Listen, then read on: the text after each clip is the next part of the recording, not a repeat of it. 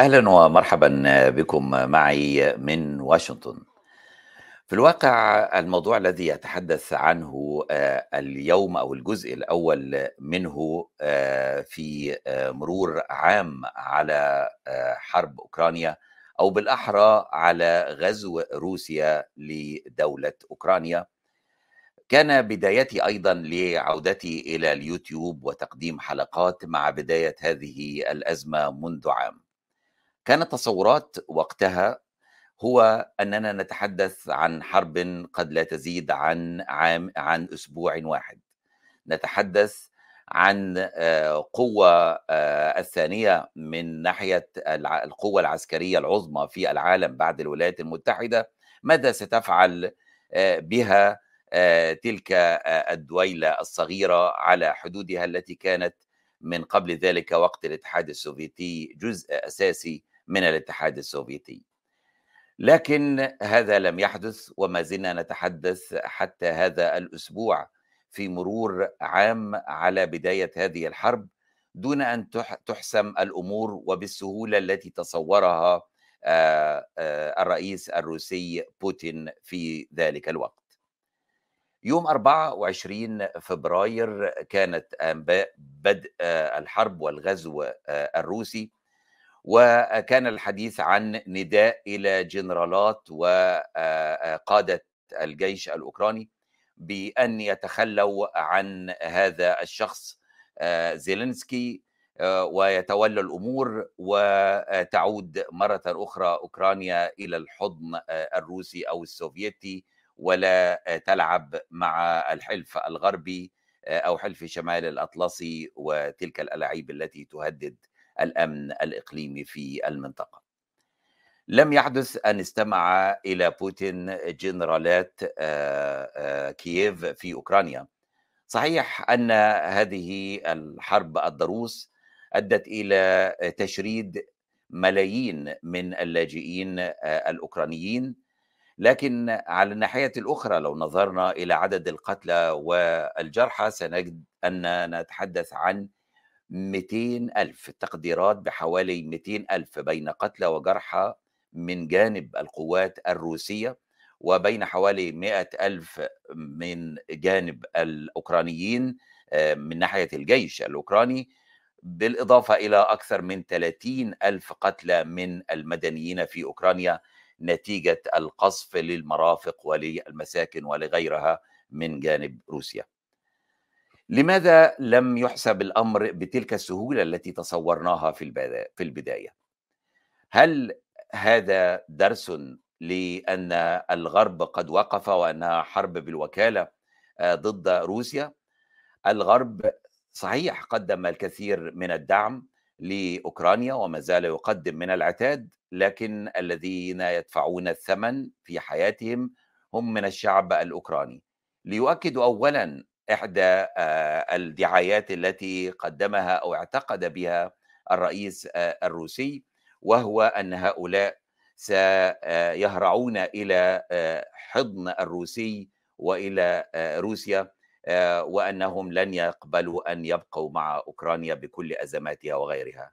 هذا لم يحدث لأنه في اعتقادي أن الشعب الذي يجد الحرية والاختيار والتغيير والذي يذوق أيضا غزوا من تلك الدولة ذاتها التي قالت إنها جزء من آه، انتمائهم ومن تاريخهم وهي روسيا لا يمكن أن تكون حليفا أو صديقا.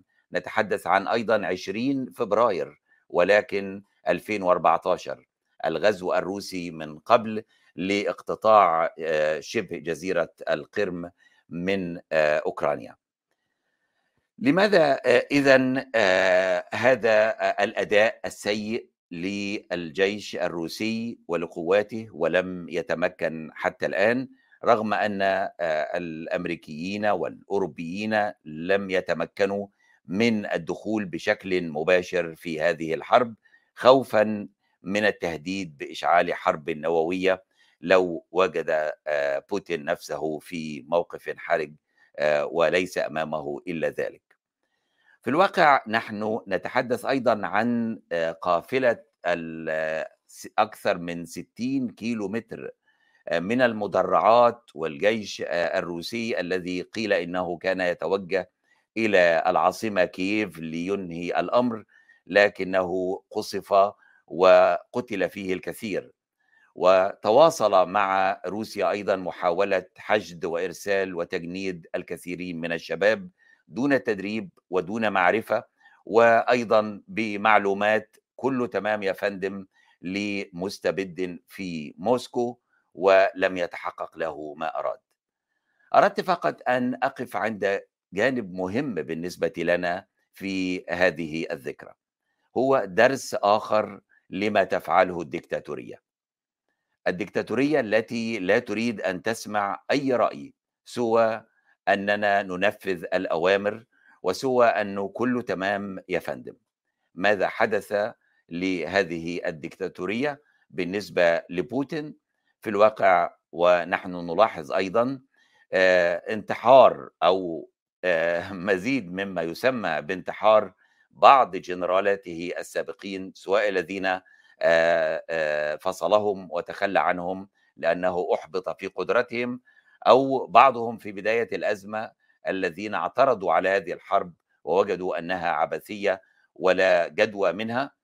كل هؤلاء إما أنهم قفزوا أو أقفزوا من شرف شققهم أو نوافذها على ارتفاعات مختلفة. بناية بعضها كان ستة طوابق بعضها عشرة بعضها 16 آخر واحدة كان 16 لواحدة من مساعداته العسكريين في تمويل بوزارة الدفاع للحرب في أوكرانيا والحديث أيضا عن أولئك الذين أطلقوا الرصاص على أنفسهم من جنرالاته وقيل إنه أيضا انتحار.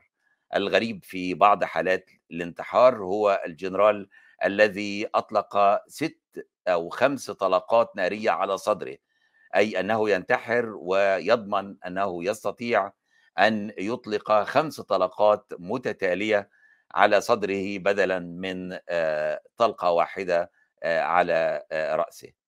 على أي حال أريد أن أتحدث عن مسألة صناعة الدكتاتور وما الذي يمكن لدكتاتور أن يفعل ببلده. أعلم أن هناك تعاطفا أو كان هناك تعاطف كبير مع بوتين ضد الأمريكيين بمنطق أن ازدواجية المعايير لدى أمريكا التي لعب أيضا عليها بوتين ووزير خارجيته لافروف في المحافل الدولية. لماذا تتضايقون وماذا عن احتلال الأراضي الفلسطينية من جانب إسرائيل وكل هذه الحجج التي هي حق أريد به باطل؟ لماذا أيضا على الجانب العربي أن نقبل أن يتحرك ديكتاتور من دولة ويعلن أنه سيغزو عاصمة الدولة الأخرى كما حاول صدام حسين من قبل بالنسبة للكويت.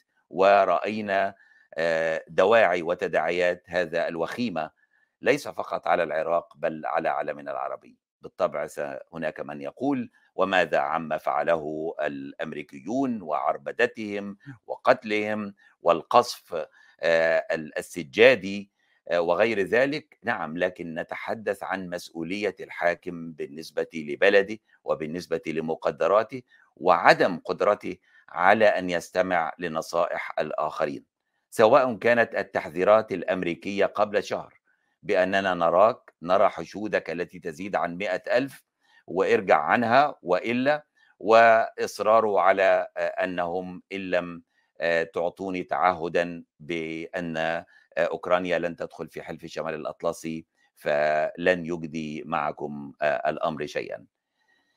على أي حال هذه فرصة أيضا لرؤية خلفية بوتين التي وضعت روسيا في هذا المحك الآن حيث شعب لا يستطيع إلا أن يهرب إذا استطاع خصوصا من الشباب الذين لا يريدون أن يتم تجنيدهم في تلك الحرب وبين جنرالات أو مساعدين لا يستطيعوا أن يفتحوا فمهم بالاعتراض أو بأن نتوقف عند هذا الحد لأن مصيرهم سيكون أنهم سينتحرون. بوتين الذين كتبوا سيرته الذاتية وجدوا أن هذا الرجل كان لديه بعض العقد في بداية حياته سواء صغر الجسم أو قصر القامة أو غيرها لعب الجودو كان يحاول أن يخيف أو يتمكن من قدرات بدنية في ألعاب القوى لكي يتغلب على الذين يخيفونه في المنطقة التي نشأ فيها صغيرا المنطقة الفقيرة. كره بوتين غورباتشوف كثيرا اعتبره مسؤول عن تحطم الإمبراطورية السوفيتية التي أرادها أن تعود مرة أخرى. لم يحضر حتى جنازة غورباتشوف لأنه ورى يرى أن روسيا لابد أن تعود إمبراطوريتها. لكن إمبراطورية روسيا بالنسبة لبوتين ليست الشيوعية أو الحزب الشيوعي فهو لم يكن أو يؤكد دائما بأنه لم يكن شيوعيا بل تفكيره قيصري. هو يريد روسيا القيصرية المسيطرة وسيادة الرجل الأبيض لذلك تحالفاته أوضح مع آه، بيلاروسيا أو روسيا البيضاء كلاشينكو آه، وبينما ينظر إلى الجمهوريات السوفيتية السابقة وغيرها بنظرة آه، التابعين له وليس حلفاء بالنسبة لروسيا البيضاء التي يجب أن تسيطر. استغلاله للدين أيضا شيء يجب أن نلاحظه خصوصا لأولئك الذين تعاطفوا في عالمنا العربي والإسلامي مع بوتين. الذين تابعوا علاقته مع جورج بوش الابن لاحظوا شيئا مهما في أول مقابلة بينه بين بوتين وبين بوش الابن كان الذي انتخب في 2000 تولى في 2001 كان أن حمل معه صليبا صغيرا ليؤكد له بأن هذا الذي يستخدمه ليحميه ويحرسه وأخذه من من والدته. لماذا يقول هذا الكلام؟ لأن بوتين آه الذي تمرس في الكي جي بي والمخابرات الروسية يعلم أو يحاول أن يستغل قوى الضعف لدى الآخرين أو نقاط الضعف لدى الآخرين. يعرف أن جورج بوش كان متدينا مسيحيا ويؤمن بأن إيمانه وعودته إلى الدين هي التي أنقذته في شبابه من الضياع وغير ذلك من الموضوعات وبالتالي استخدم عنصر الدين والتعاطف الديني المسيحي مع بوش في بداية العلاقة. من الذي اتصل من زعماء العالم أو أول من اتصل في زعماء العالم بجورج بوش الرئيس الأمريكي عقب أحداث الحادي عشر من سبتمبر. في يوم الحادي عشر من سبتمبر. فلاديمير بوتين. ماذا قال له بوتين كما نقل عنه بعد ذلك؟ أكد له وكانت له فرصة للتعاطف معه وليقول له إن عدونا مشترك. انظر هؤلاء هم نفسهم الذين أحاربهم والذين نتعرض لمشاكل منهم ويجب أن نقف معا ضد هذا الإسلام المتطرف أو هذا المعسكر المخيف مستقبلا لنا جميعا. اذا نحن لا نتحدث عن الشخصية التي تدافع عن الجانب الآخر أو عن غيرها.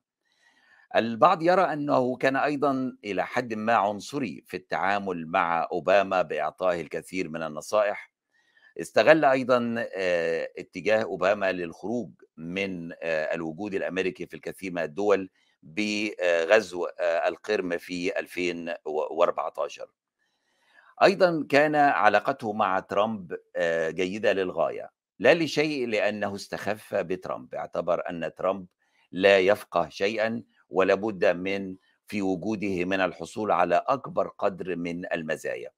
هناك بالطبع كان تحقيقات في الكونغرس واتهامات نيابية حتى ضد ترامب بأن الروس قد ساعدوا في حملته الانتخابية لكي يفوز. احدى المتخصصات في الشأن الروسي قالت بل إن بوتين كان يحضر مترجمات فائقات الجمال لكي يترجمنا في لقاءاته الثنائية مع ترامب لمعرفته بعين ترامب الزائغة ولكي يشغله في تلك المحادثات بينما بوتين يتقن اللغة ويعرف اللغة الإنجليزية هو لا يريد أن يتحدث بها لكنه يفهم تماما ما يقال لكنها فرصة بالنسبة له خلال الترجمة أن يعيد صياغة ما يريد أن يقوله لمن يتحدث معه. أساء بوتين تقديره لبايدن. نظر إلى ما حدث في أفغانستان والانسحاب الأمريكي الغير المنظم والمشين ووجد أن هذه فرصة لشخصية ربما تكون أكثر ضعفا من أوباما فليكمل ما لم يفعله في 2014 والذي لم يشأ أن يفعله مع ترامب لأنه مع ترامب كان يحصل على كل ما يريد وأراد أن ينتظر ليتأكد إن كان ترامب سيفوز بفترة ثانية قبل أن يتقدم لتحقيق أحلامه بالنسبة لاوكرانيا وغزو أوكرانيا. بالطبع الحديث هو ما المخرج؟ بوتين حاول من قبل التلميح باحتمال الاستخدام النووي الحديث هو أن البعض يعتقدون إدارة بايدن بأنها تعطي فرصة أكثر لاستمرار هذه الحرب التي يدفع ثمنها الأوكرانيون وأوروبا وأنه يجب أن تحسم الأمور بمزيد من التدخل بدلا من الخوف من تهديدات بوتين التي نظر إليها بأنها ليست واقعية. ما المخرج وكم يمكننا أن نتوقع من هذه الحرب من ناحية روسيا حتى تنسحب أو ما الذي يمكنها أن تصل إليه كتسوية وتأثيرات ذلك بالنسبة لعالمنا العربي. هذا سأناقشه في الجزء الثاني مع اثنين من ضيوفي من الصحفيين المتابعين للأحداث في واشنطن والسياسة الأمريكية على مدى عقود من السنين. فإلى اللقاء مع تحياتي حافظ الميراثي